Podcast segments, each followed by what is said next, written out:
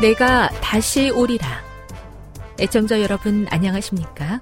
여기는 AWR 희망의 소리 한국어 방송입니다. 본 방송은 천국 복음을 온 세상에 전파하기 위해 제7일 안식일 예수 재림교회가 설립한 세계 방송망입니다. AWR 희망의 소리는 유럽, 라틴 아메리카, 아프리카, 러시아, 아시아의 방송망을 통해 전 세계에 복음을 전파하고 있습니다. AWR 아시아 희망의 소리 방송국은 한국어 방송을 매일 5시간씩 송출하고 있습니다. 희망의 소리 방송은 인터넷과 스마트폰을 통해서도 언제나 청취하실 수 있습니다. 들으실 수 있는 인터넷 주소는 awr.org입니다. 유튜브로는 awr 코리아로 검색하시면 됩니다. 이 시간 희망의 소리 한국어 방송과 함께 보람있고 유익한 시간 되시기 바랍니다. 내가 다시 오리라. 여기는 AWR 희망의 소리 한국어 방송입니다. 주파수 안내입니다. 괌에서 송출하는 우리 방송은 한국 표준시로 새벽 1시 30분에 11,955kHz로 새벽 2시 30분에 15,530kHz로 새벽 5시에 9,700kHz로 3회에 걸쳐 송출하고 있습니다.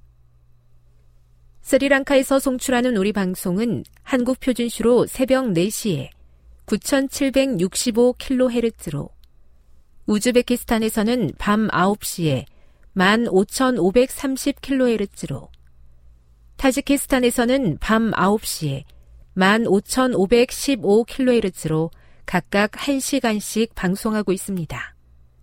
애청자 여러분의 많은 청취 바랍니다.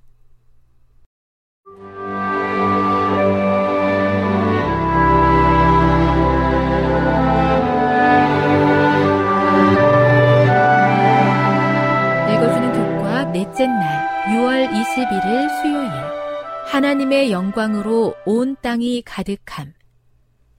요한계시록 4장 11절, 5장 12절, 19장 1절, 21장 26절을 읽어보라.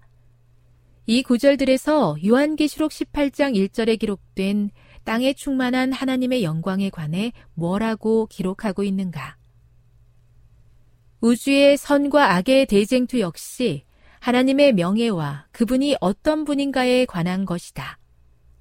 반역한 천사인 사탄은 하나님이 불공평한 분이어서 예배는 요구하면서 그에 대한 보상은 거의 주지 않는 분이라고 주장했다.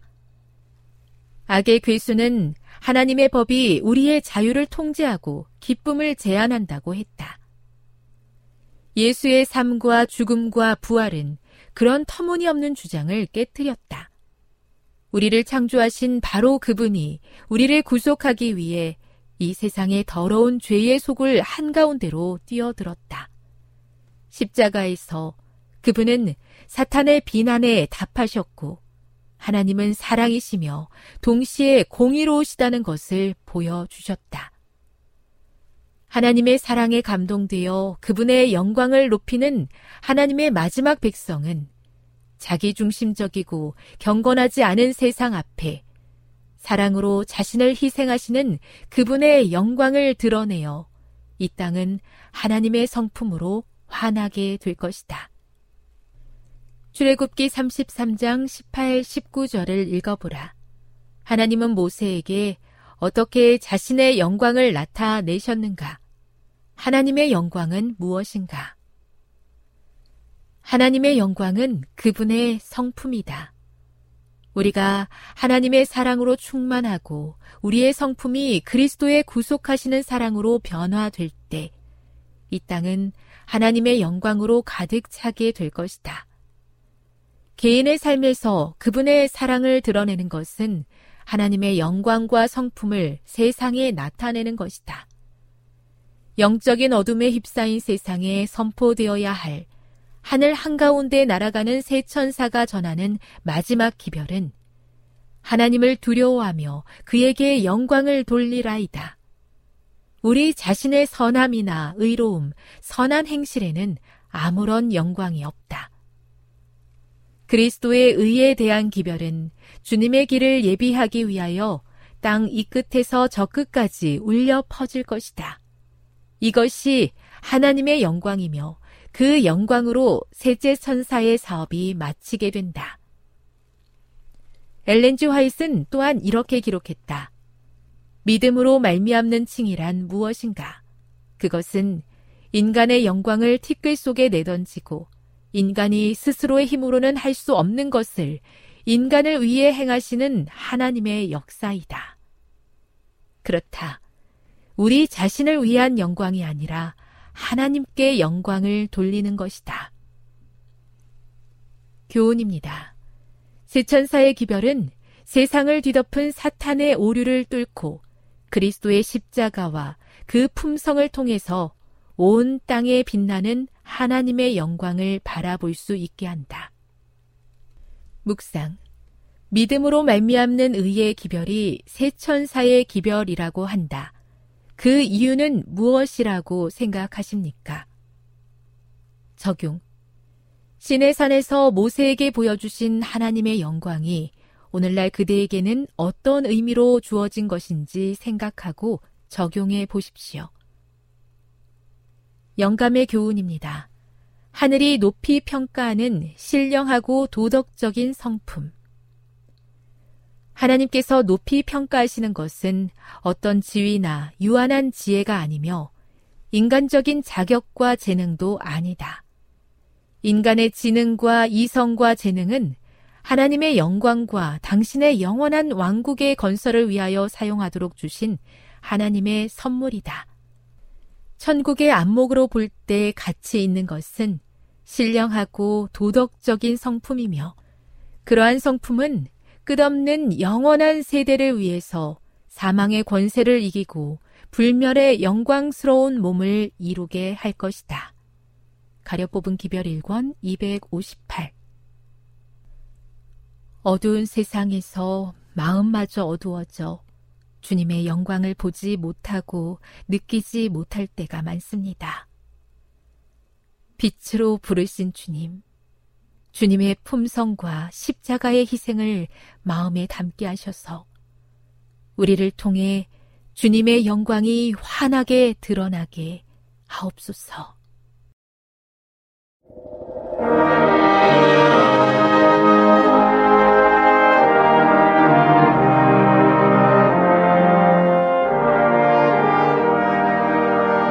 시청자 여러분 안녕하십니까 하나님의 귀한 말씀으로 감동과 은혜를 나누는 시간입니다.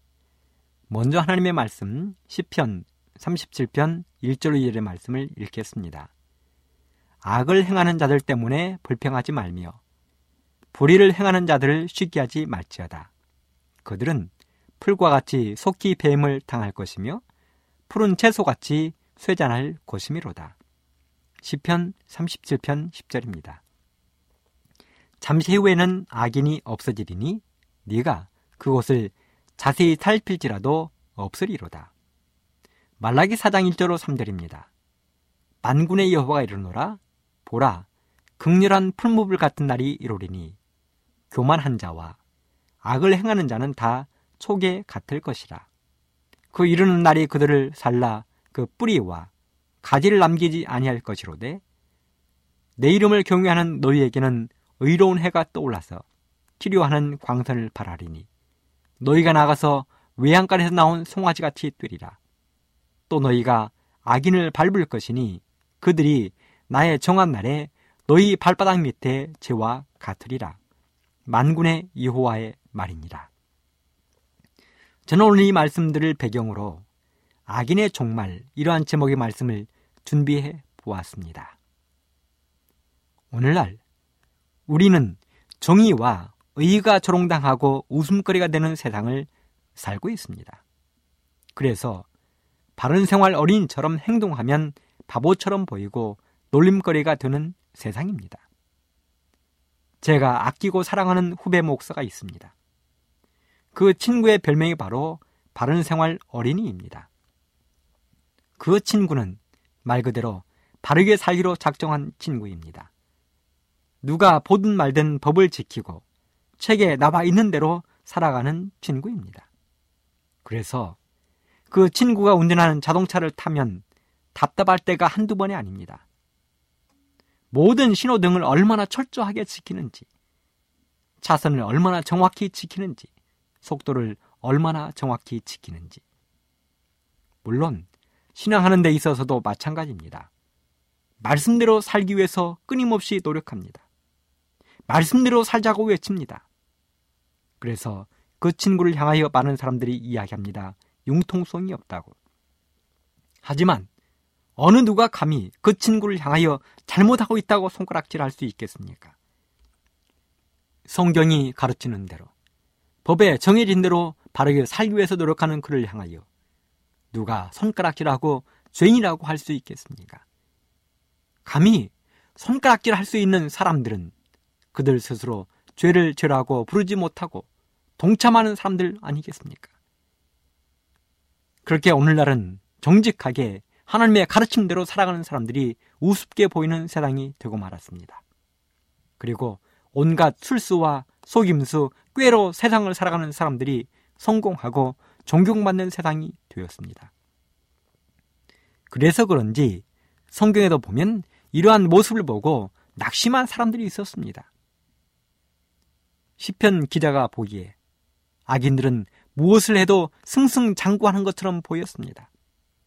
그런데 의인들은 여기에 치이고 저기에 치여 세상 사람들이 볼 때는 웃음거리로 전락한 것입니다. 그 모습을 보면서 낙심했던 시편 기자는 이렇게 기록을 했습니다. 시편 73편 1절로 16절. 하나님이 참으로 이스라엘 중 마음이 정결한 자에게 선을 행하시나 나는 거의 실족할 뻔하였고 내 걸음이 미끄러질 뻔하였으니 이는 내가 악인의 형통함을 보고 오만한 자를 제시하였음이로다. 저희는 죽는 때에도 고통이 없고 그 힘이 건강하며 타인과 같은 고난이 없고 타인과 같은 재앙도 없나니 그러므로 교만이 저희의 목걸이요 강포가 저희의 입는 옷이며 살찜으로 저희의 눈이 솟아나며 저희의 소득은 마음의 소음마다 지나며 저희는 능욕하며 악하게 압제하여 말하기를 거만히 말하며 저희 입은 하늘에 두고 저희 혀는 땅에 두루 다니도다. 그러므로 그 백성이 이리로 돌아와서 잔에 가득한 물을 다 마시며 말하기를 하나님이 어찌알랴. 즉이 높은 자에게 지식이 있으려 하도다. 볼지어다 이들은 악인이라. 항상 평안하고 재물은 더하도다. 내가 내 마음을 정리하며 내 손을 씻어 무죄하다 한 것이 실로 헛되도다. 나는 종일 재앙을 당하며 아침마다 징책을 보았도다. 내가 만일 스스로 이러기를 내가 이렇게 말하리라 하였다면 주의 아들들의 시대를 대하여 괴유를 행하였으리이다. 내가 어찌하면 이를 알까 하여 생각한즉 내게 심히 곤란하더니 여기까지가 악인들의 세상살이 모습입니다. 악인들이 승승장구하는 모습을 바라보며 시인은 거의 실족할 뻔 했다고 이야기했습니다. 악인들은 무엇을 해도 형통합니다. 그런데 그런 악인이 죽을 때도 보면 고통도 없다는 것입니다. 재앙도 없고 그러다 보니 교만이 하늘을 찌를 듯하고 폭력으로 사람들을 대하는 것입니다. 얼마나 음식을 잘 먹었는지 잘 먹어서 눈두덩이에 살이 찔들어져서 눈이 볼록 올라왔다는 것입니다. 그리고 그들은 하늘의 하나님까지 조롱을 하는 것입니다. 하는 사업마다 성공해서 곳간에 재물이 차고 흘러 넘쳐납니다. 그런데 거기에 비하면 하나님의 말씀대로 정직하게 바른 생활 어린이처럼 살아가는 사람들은 재앙을 당하기도 하고 곤란에 처하기도 하는 것입니다. 이러한 모습을 보던 시편 기자는 이절에 말하기를 거의 실족할 뻔하고 미끄러질 뻔했다고 했습니다. 16절에도 보면 심히 곤란했다고 기록했습니다. 다른 말로 바꾸면 세상적으로는 바르게 살아가기를 거의 포기할 뻔했다는 것입니다. 신앙적인 면에서 해석하자면 하나님 믿는 것을 거의 포기할 뻔했다는 말입니다. 그러다가 마침내 시편 기자가 정답을 찾았는데 시편 73편 17절에 보면 하나님의 성소에 들어갈 때야 저희의 결국을 내가 깨달았나이다 하고 기록을 했습니다. 그렇습니다. 하나님의 성소에서 답을 찾은 것입니다. 여러분 성소가 어떤 곳입니까? 성소는 하나님께 제사를 드리는 곳입니다. 성소에는 하나님의 거룩한 율법이 있습니다. 그렇습니다. 시인은 악인의 형통함에 대한 답을 얻을 수 없게 되자 기도하기 시작했습니다. 악인의 형통함에 대한 답을 얻을 수 없게 되자 율법을 연구하기 시작했습니다. 그랬더니 기도와 말씀 속에서 정답을 찾았다는 것입니다. 사랑하는 애청자 여러분, 여러분들도 여기 시편 기자처럼 답답하고 안 풀리는 문제들이 있습니까? 그렇다면 시편 기자처럼 기도와 말씀 속으로 들어가 보십시오. 거기에서 정답이 나올 것입니다. 그렇다면 하나님은 이렇게 기도와 말씀으로 정답을 요청하는 신에게 어떤 답을 주셨습니까?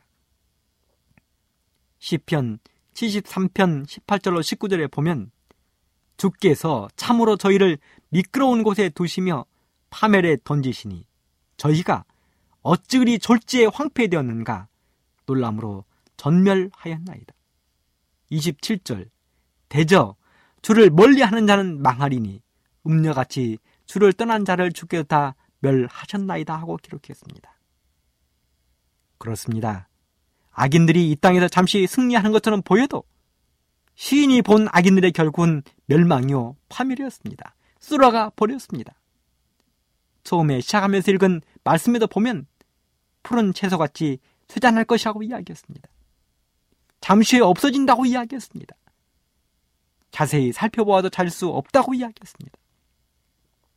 졸지에 한순간에 모든 것이 헛되게 된다는 것입니다. 이것이 악인들의 최후입니다. 그래서 이 모습을 본 시편 기자가 드디어 정신이 번쩍 들어 위대한 신앙 고백을 했습니다. 시편 73편 28절 하나님께 가까이 함이 내게 복이라. 내가 주의 화를 나의 피난처로 삼아 주의 모든 행사를 전파하리이다. 그러므로 사랑하는 애청자 여러분, 우리에게 가장 중요한 것은 시편 기자의 고백처럼 내가 기도와 말씀 속에 머물러 있느냐 하는 것입니다. 하나님을 나의 피난처로 삼고 있느냐 하는 것입니다. 악인의 삶이 어떠한 결과를 맞는지, 악인의 집안이 어떠한 결말을 맞게 되는지를 보여주는 성경 속의 인물이 있습니다. 바로 아하방의 이야기입니다. 아하방 가문의 이야기입니다. 아하방과 그의 부인 이세벨이 얼마나 악했는지를 성경은 기록하기를 예로부터 아합과 같이 스스로 팔려 여호와 보시기에 악을 행한 자가 없음은 저가 그 안에 이세벨에게 충동되었습니다. 하는 그 말씀 속에서 알아볼 수 있습니다. 그들의 악한 행위는 두말할 나위도 없이 우상 숭배입니다. 그런데 여기 그런 부부의 악한 행실을 여실히 보여주는 탐욕적인 이야기가 기록되어 있습니다. 열왕기상 21장 1절로 6절 그 후에 이 일이 있습니다.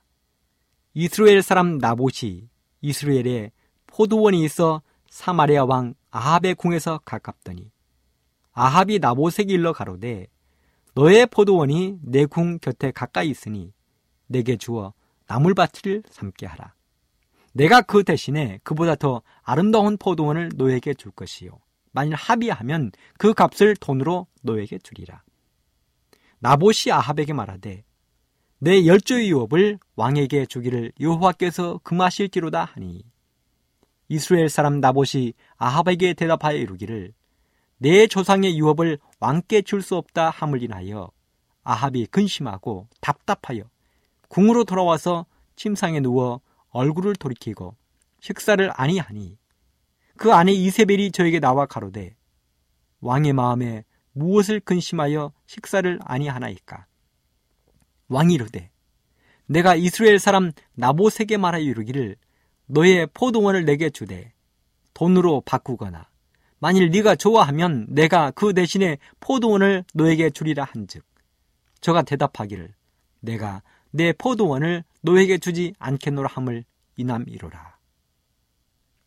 탐욕적인 기질을 타고났고 악을 행하는 데 있어서 이세벨의 강력한 지지를 받았던 아합 왕은 자신이 하고 싶은 일이 있으면 어떠한 방법으로라도 이루어야 직성이 풀렸습니다.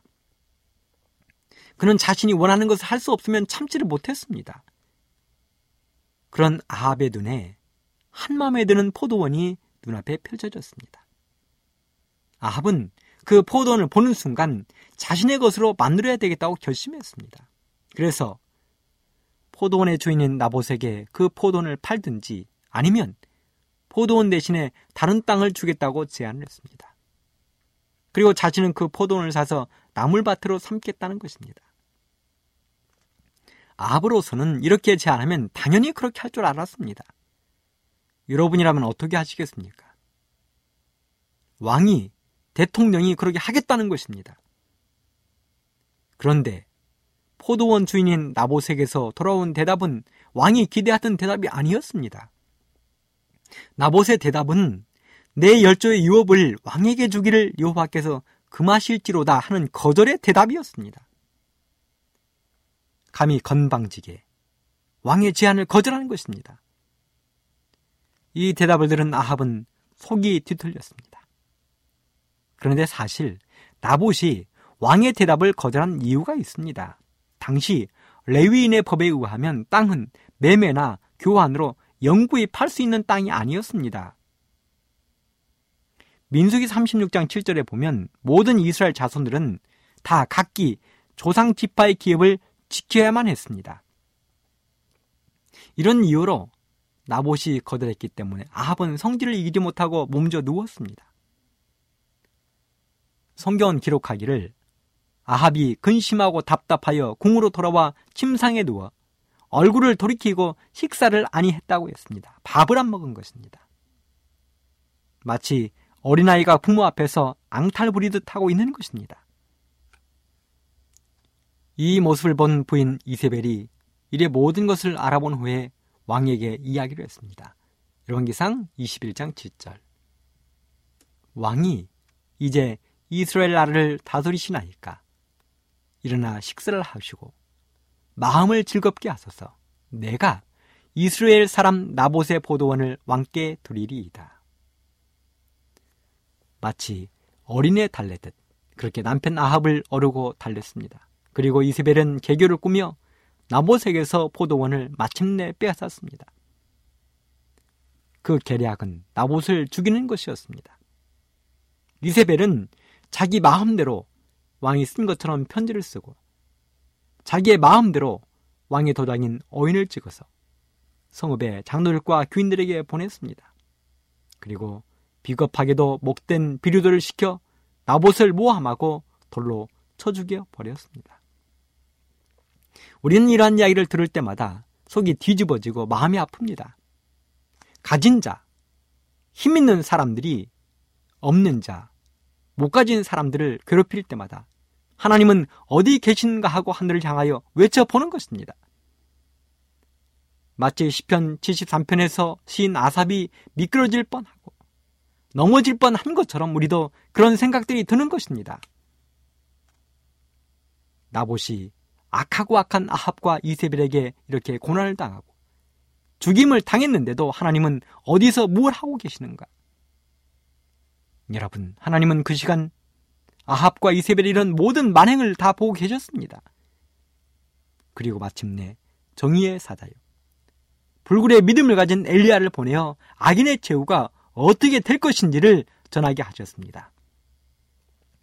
열왕기상 21장 17절 여호와의 말씀이 디셉 사람 엘리야에게 임하여 가라사대 너는 일어나 내려가서 사마리아에 관한 이스라엘 왕 아합을 만나라. 저가 나봇의 포도원을 취하러 그리로 내려갔나니 너는 저에게 말하여 이르기를 여호와의 말씀이 네가 죽이고 또 빼앗았느냐 하셨다 하고 또 저에게 이르기를 여호와의 말씀이 개들이 나봇의 피를 핥은 곳에서 개들이 너의 피, 곧 네 몸의 피도 핥으리라 하셨다 하라. 그렇습니다. 무서운 진노를 아합 왕에게 전하라는 것입니다.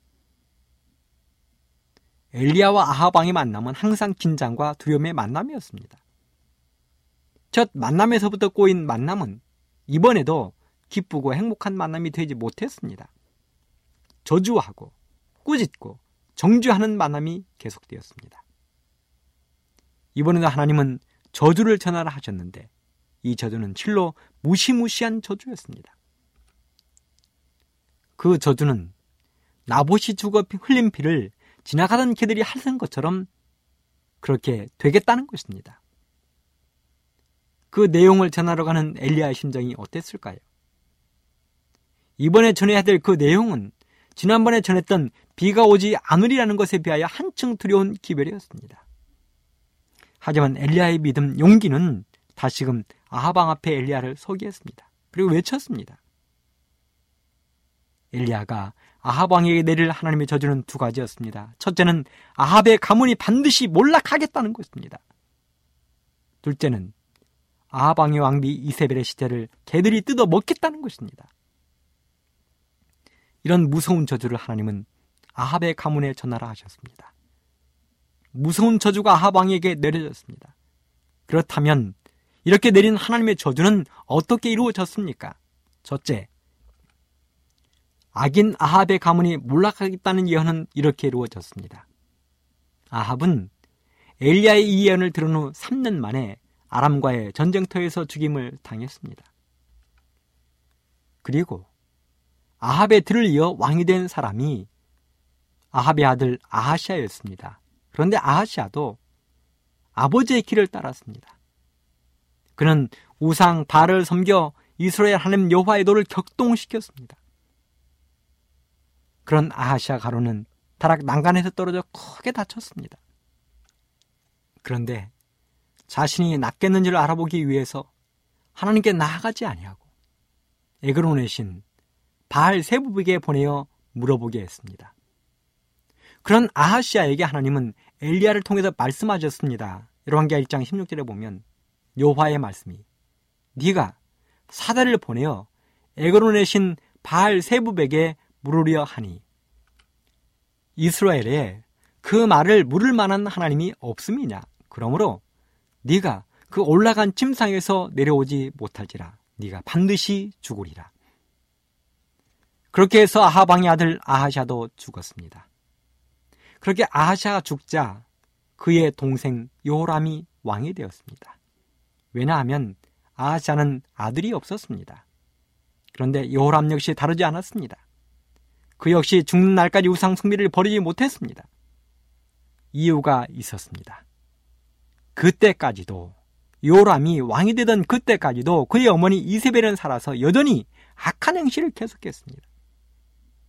그래서 하나님은 이세벨을 벌하기 위하여 엘리사의 사자를 통해서 예후에게 기름을 부으셨습니다. 그리고 예후는 이세벨과 아합의 집에 속한 모든 사람들을 멸하라는 명령을 받았습니다. 당시 아합과 이세벨에게는 딸이 하나 있었는데 바로 아달레라는 딸이었습니다. 이 아달레는 당시 남방유다의 왕이었던 요사밧의 아들 요호람에게 시집을 갔습니다. 하나님의 신실한 종이었던 요사밧의 통한의 실수 한 가지가 있었는데 그것은 바로 아합과 이세벨의 딸 아달랴를 며느리로 삼은 것이었습니다. 아달랴는 결혼을 하자 남편 요람을 하여금 아합의 집처럼 우상 숭배를 하게 만들었습니다. 그래서 남방 유다의 왕이었던 요람 역시 바알신을 숭배하고 말았습니다. 그러자 하나님은 엘리야를 통하여 남방 유다의 왕인 요람에게도 징벌을 내리셨습니다.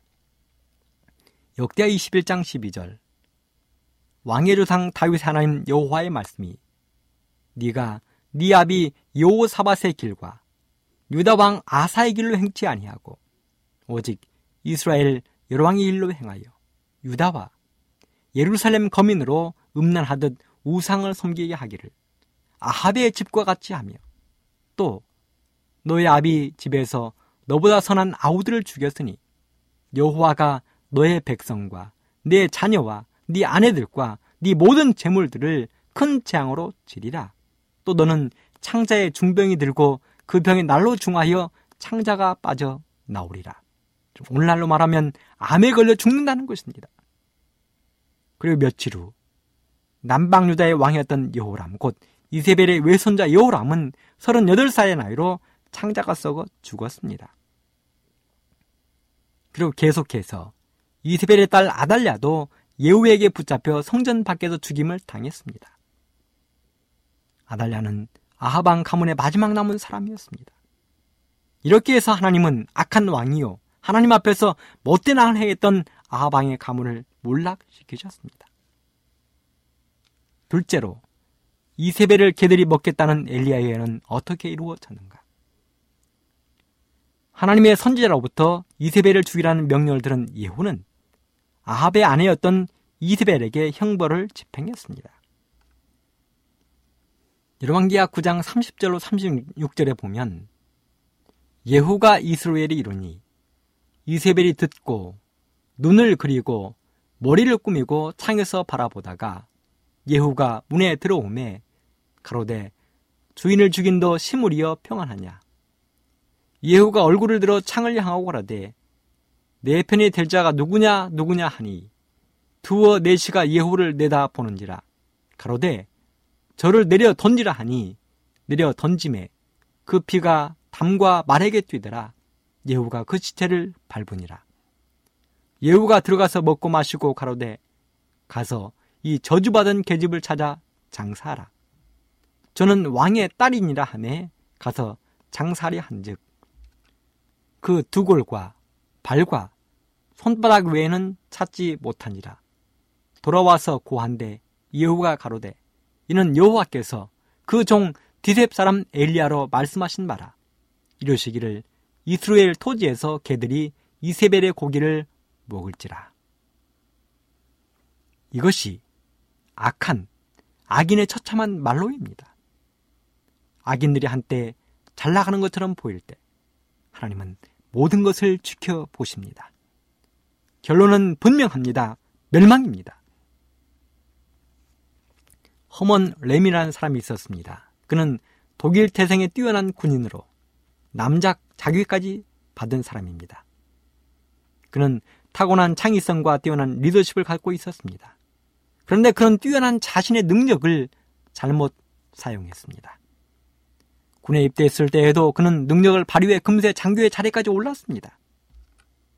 하지만 그는 부대 내에서 도박을 하다 쫓겨났습니다. 그 그는 미국으로 건너가 투교의 말솜씨로 사람들 속여 돈을 갈취하고 불량배들과 어울려 지냈을 뿐 아니라 지역의 깽단 곧 불량배들이 두목이 되어 은행 강도를 계획했습니다. 20세기 초 당시 은행의 보안 기술은 놀라운 발전을 이뤄 더 이상 은행을 털려는 깽단이 거의 없었지만 이 허먼은 자신이 군대 시절에서 배웠던 기술을 은행을 터는 데 사용해서 세상을 놀라게 했습니다. 그는 은행을 털기 몇 주 전부터 치밀한 작업에 들어갔고 기자로 위장해 은행의 내부 정보까지 미리 알아냈습니다. 그리고 그는 갱단들의 행동을 분 단위로 조직화하고 도망칠 도로 경로를 100m 단위로 세분화해 파악하고 있었기에 경찰들도 속수무책이었습니다. 그는 1919년부터 무려 10년 동안 미국 전역의 은행들을 털었지만 한 번도 체포를 당하지 않았습니다. 그렇게 악으로 승승장구하던 것처럼 보이던 그에게 마침내 최후가 찾아왔습니다. 1930년 이 허먼은 자동차를 타고 도주하던 중 그만 타이어에 펑크가 나고 말았습니다. 그래서 재빨리 다른 차를 훔쳐 탔지만 그 차에는 속도 조절 장치가 되어 있어서 시속 60km 이상을 달릴 수 없었습니다. 그래서 또 다른 차량을 절도했지만 이번에는 냉각수가 유출되어 경찰이 냉각수의 흔적을 보고 추적을 해왔습니다. 그러나 아직 경찰이 찾아오기까지는 여유가 있었습니다. 그래서 다시 한번 다른 차량을 훔쳤지만 이번에 그 차에는 연료가 없었습니다. 그리고 마침내 허머는 결국 뒤쫓아온 경찰과 총격전을 벌이다가 가슴에 총을 맞고 허무하게 죽고 말았습니다. 어머는 자신의 재능을 잘못 사용했습니다. 그럼에도 불구하고 처음에는 그것이 많은 재물을 가져다 주는 것처럼 보였지만 결국에 허무하게 죽음을 맞이하고 만 것입니다. 그렇습니다. 이것들이 바로 악인들의 최후입니다. 죄인들의 최후입니다. 하나님 앞에서 그렇게 악을 휘둘렀던 악인의 대명사였던 아합의 가문은 처참하게 몰락했습니다. 끝났습니다. 사랑하는 애청자 여러분, 우리는 이러한 일들을 거울 삼아 다시 한번 하나님 앞에 의인으로 거듭나게 되기를 간절히 바랍니다. 악인의 길을 떠나서 의인의 길로 들어서게 되기를 간절히 바랍니다. 결코 미끄러지거나 낙담하지 마십시오. 의인들의 결국은 천국입니다. 악인들의 결국은 멸망입니다. 그 사실을 마음속에 깊이 되새기게 되기를 간절히 바라면서 이 시간을 마치도록 하겠습니다. 지금 여러분께서는 AWR 희망의 소리 한국어 방송을 듣고 계십니다.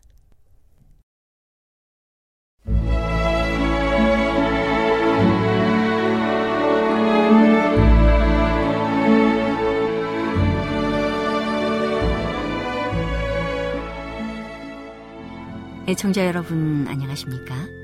명상의 오솔길의 유병숙입니다. 이 시간은 교회를 사랑하시고 돌보시는 하나님의 놀라운 능력의 말씀이 담긴 엘렌지 화이처 교회 증언 1권을 함께 명상해 보겠습니다. 헌신하지 못한 목사 거의 모든 경우에 있어서 사람들이 하나님의 말씀의 영감에 대하여 확신을 갖지 못하는 것은 그 말씀이 정죄하는 그들의 성화되지 못한 생애 때문이다. 그 말씀의 책망과 위협이 그들의 그릇된 행동을 그대로 드러내주기 때문에 그들은 그것들을 받지 않을 것이다.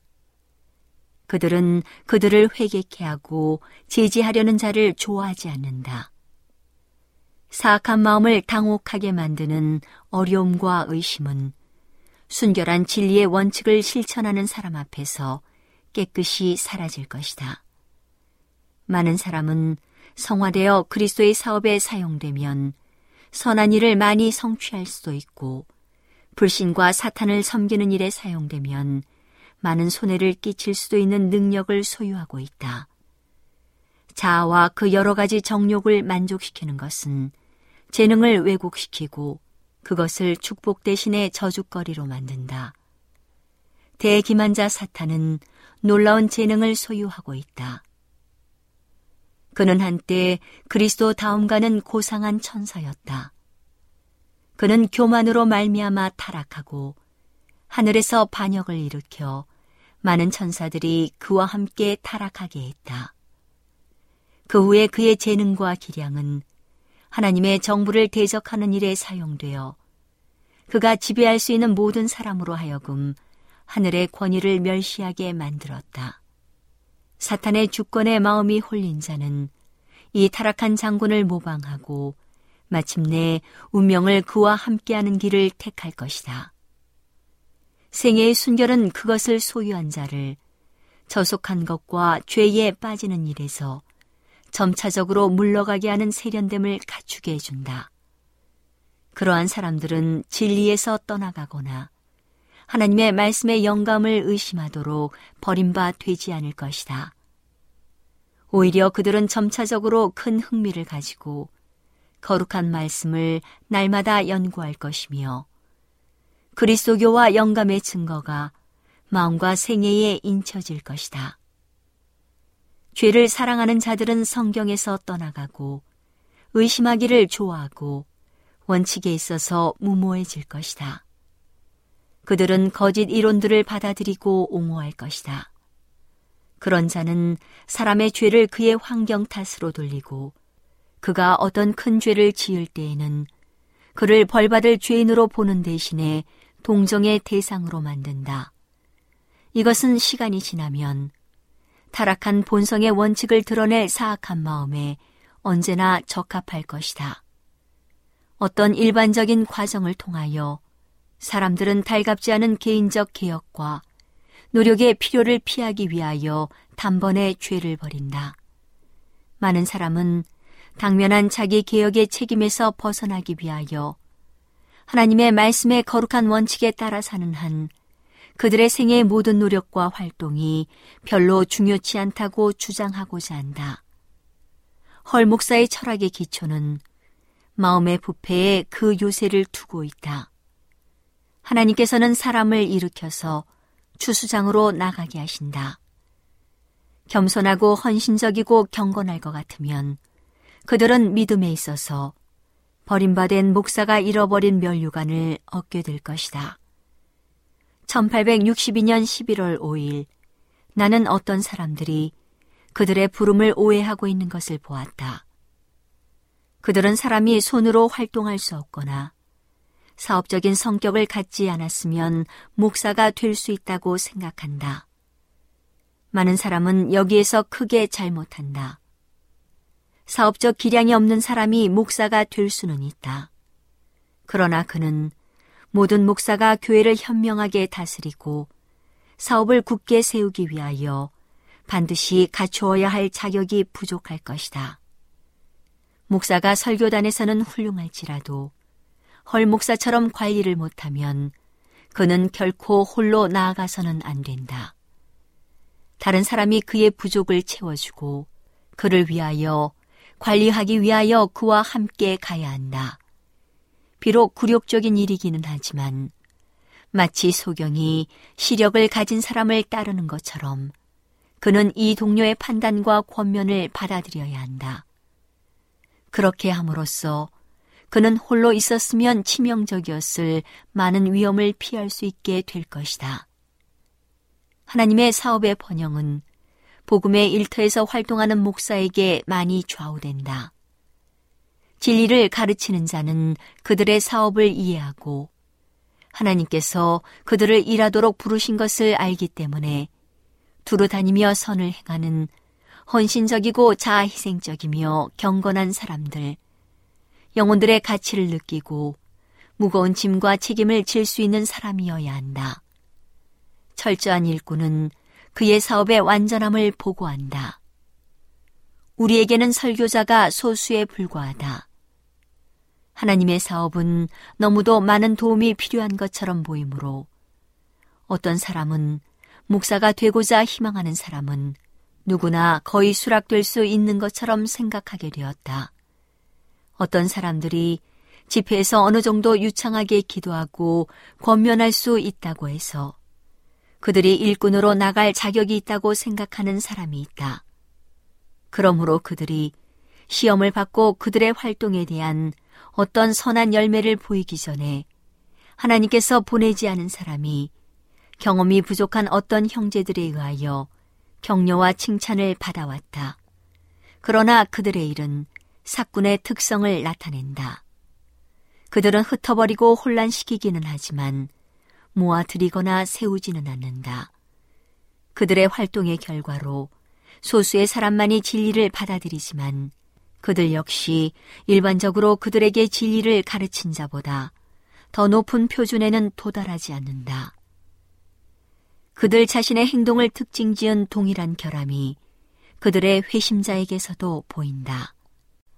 오늘은 교회를 사랑하시고 돌보시는 하나님의 놀라운 능력의 말씀이 담긴 엘렌지 화이처 교회 증언 1권을 함께 명상해 보았습니다. 명상의 오솔길이었습니다.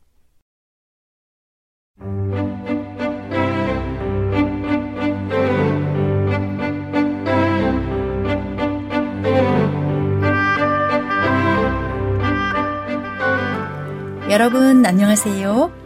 신비한 자연에서 몇 가지 주제를 골라 소개해드리는 아름다운 세계 시간. 저는 진행의 송은영입니다. 후추는 여러 해 살이 덩굴 식물로 남인도의 말라바 해안이 원산지이며 인도와 동남아시아를 비롯한 열대 지방에서 널리 생산되고 있습니다. 다 자라면 높이가 4미터에 이르며 가지에서 덩굴이 나와 땅에 닿을 때까지 자라납니다. 잎은 어긋나며 다 자란 잎은 길이가 5에서 10cm에 폭은 3에서 6cm가 됩니다. 꽃은 매우 작고 입자로 옆에 여러 송이가 줄지어 피며 꽃이 지고 난 뒤 열매가 맺힙니다. 후추 농장에서는 후추나무의 가지를 40에서 50cm 길이로 잘라 꺾고지하여 증식시키는데 주변에 다른 식물이 자라지 않도록 뿌리 주변을 덮개로 덮고 퇴비를 주어 생장을 돕습니다. 2년에서 3년쯤 성장하면 열매가 맺히기 시작합니다. 후추 열매는 양념으로 쓰며 오래전 아메리카 대륙을 발견한 콜럼버스와 인도 항로를 개척한 바스쿠 다 가마, 최초로 세계 일주를 한 마젤란을 비롯한 역사적인 탐험가들의 발걸음을 바다로 향하게 만든 바로 그 향신료입니다. 후추 열매는 직경 5mm의 핵과로 열매 안에 한 개의 씨가 있으며 다 익으면 어두운 붉은색을 띱니다. 고추, 겨자와 함께 세계에서 가장 널리 쓰이는 향신료인 후추는 다 익기 전에 수확하고 건조되며 검은 빛을 보입니다.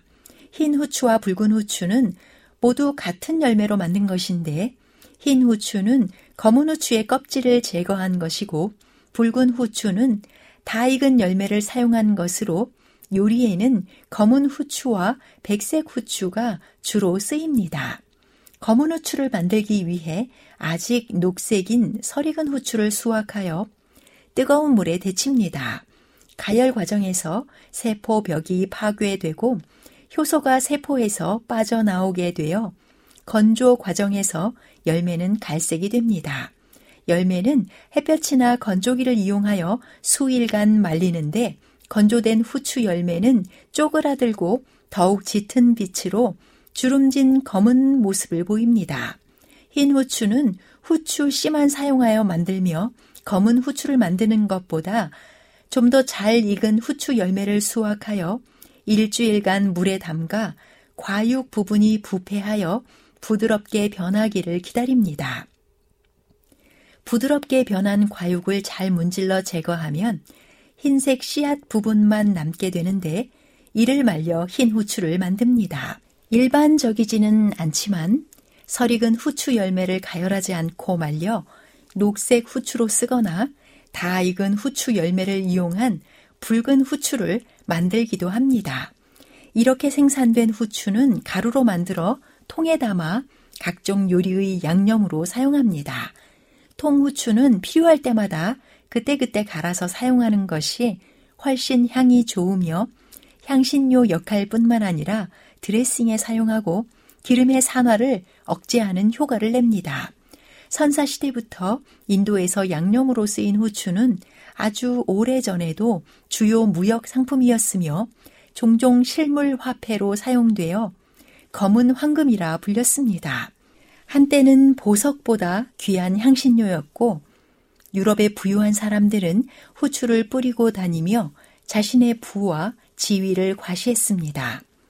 특유의 매운맛을 띠는 후추는 주된 용도가 향신료여서 사용법이 식용으로만 알려져 있지만 향수나 한약재에도 사용됩니다.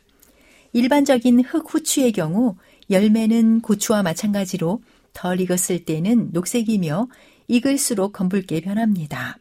후추는 현대에 와서도 서양 요리의 필수 향신료로 꼽힙니다.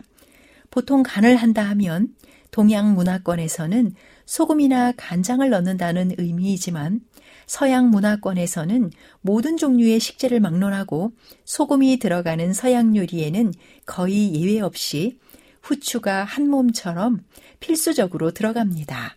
한국의 고추장과 된장, 간장, 고춧가루와 같이 서양권 어느 식당을 가도 테이블에 기본적으로 취향껏 쓸 수 있게 후추가 비치되어 있고 심지어 전투 식량이나 기내식 등에도 기본적으로 넣어줄 정도입니다. 후추는 중세 이전에도 원산지인 인도에서 퍼져나가 이집트와 로마 제국까지 널리 쓰였던 향신료 중 하나였습니다. 기원전의 후추는 향신료보다는 의약품에 가까운 용도로 쓰여 대표적으로 람세스 2세의 미라의 콧구멍 속에서도 후추 알갱이가 발견되었으며 인도에서는 월경과 귀, 코, 목에 나타나는 이상 증상을 치료하기 위해 후추를 사용한 것으로 알려졌습니다. 기원전 1세기경에는 이미 동남아시아에도 전해져 재배되었다 합니다. 기원전 4세기 무렵 아라비아 상인을 통해 처음 유럽으로 전파된 후추는 금방 유럽인들을 사로잡았습니다. 중세시대에는 왕족과 귀족 등 부유층이 후추에 열광하면서 그 가격이 천정부지로 치솟았고 유럽인들은 오스만이 징수한 막대한 세금을 피해 지중해를 거치지 않고 인도에서 바로 향신료를 들여오기 위해 바다로 눈을 돌리기 시작했습니다. 이것이 콜럼버스가 인도를 찾아 항해를 시작하고 바스쿠 다 가마가 인도 항로를 개척하게 된 결정적인 계기가 되었습니다.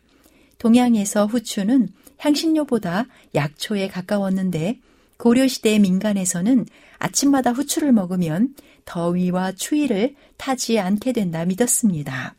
여름에는 후추 한 알만 먹어도 식중독 등 배탈이 나지 않는다 여겨 상비약으로 사용했습니다. 이것은 어느 정도 근거가 있는데 후추에 포함된 식물 성분 피페리는 미뢰를 자극해 소화액 분비를 촉진하며 음식물이 소화관으로 원활하게 이동하도록 도움을 줍니다.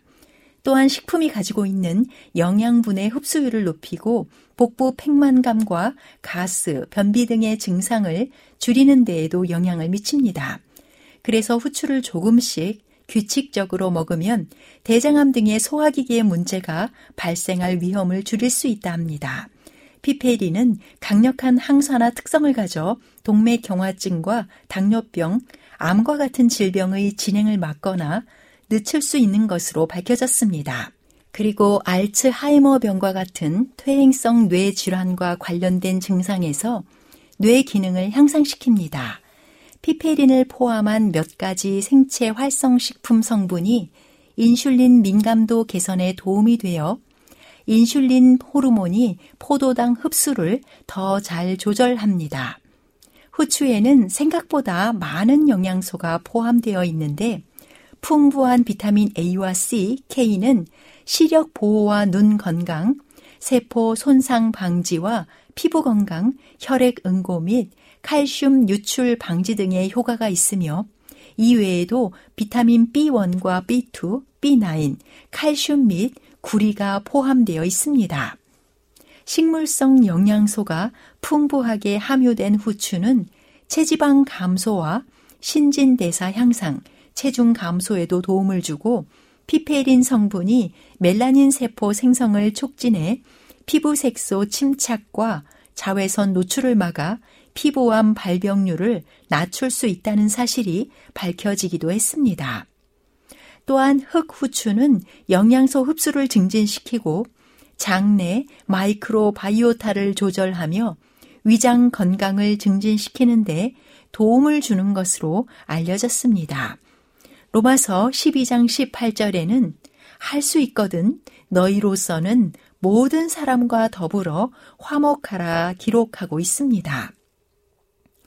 다양한 음식에 골고루 들어가 긍정적인 기능을 하는 후추처럼 심기워진 곳에서 화목해 하라는 하나님이 주신 역할을 잘 감당하는 그분의 자녀들이 되시기를 바랍니다.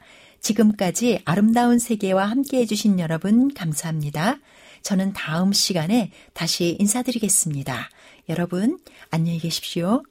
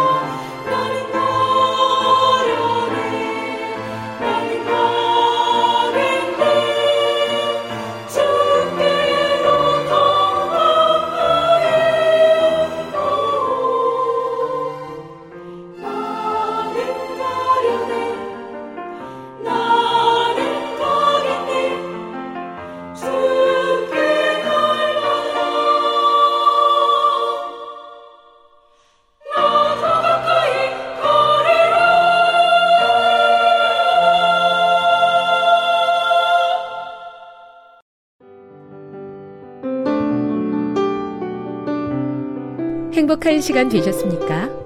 지금까지 여러분께서는 AWR 희망의 소리 한국어 방송을 청취하셨습니다. 방송을 청취하시고 문의를 원하시는 분은 우편번호 02461 대한민국 서울시 동대문구 이문로 1길 11 희망의 소리 방송부 앞으로 편지나 엽서를 보내주시거나 지역번호 02-3299-5296에서 8번으로 전화 주시기 바랍니다.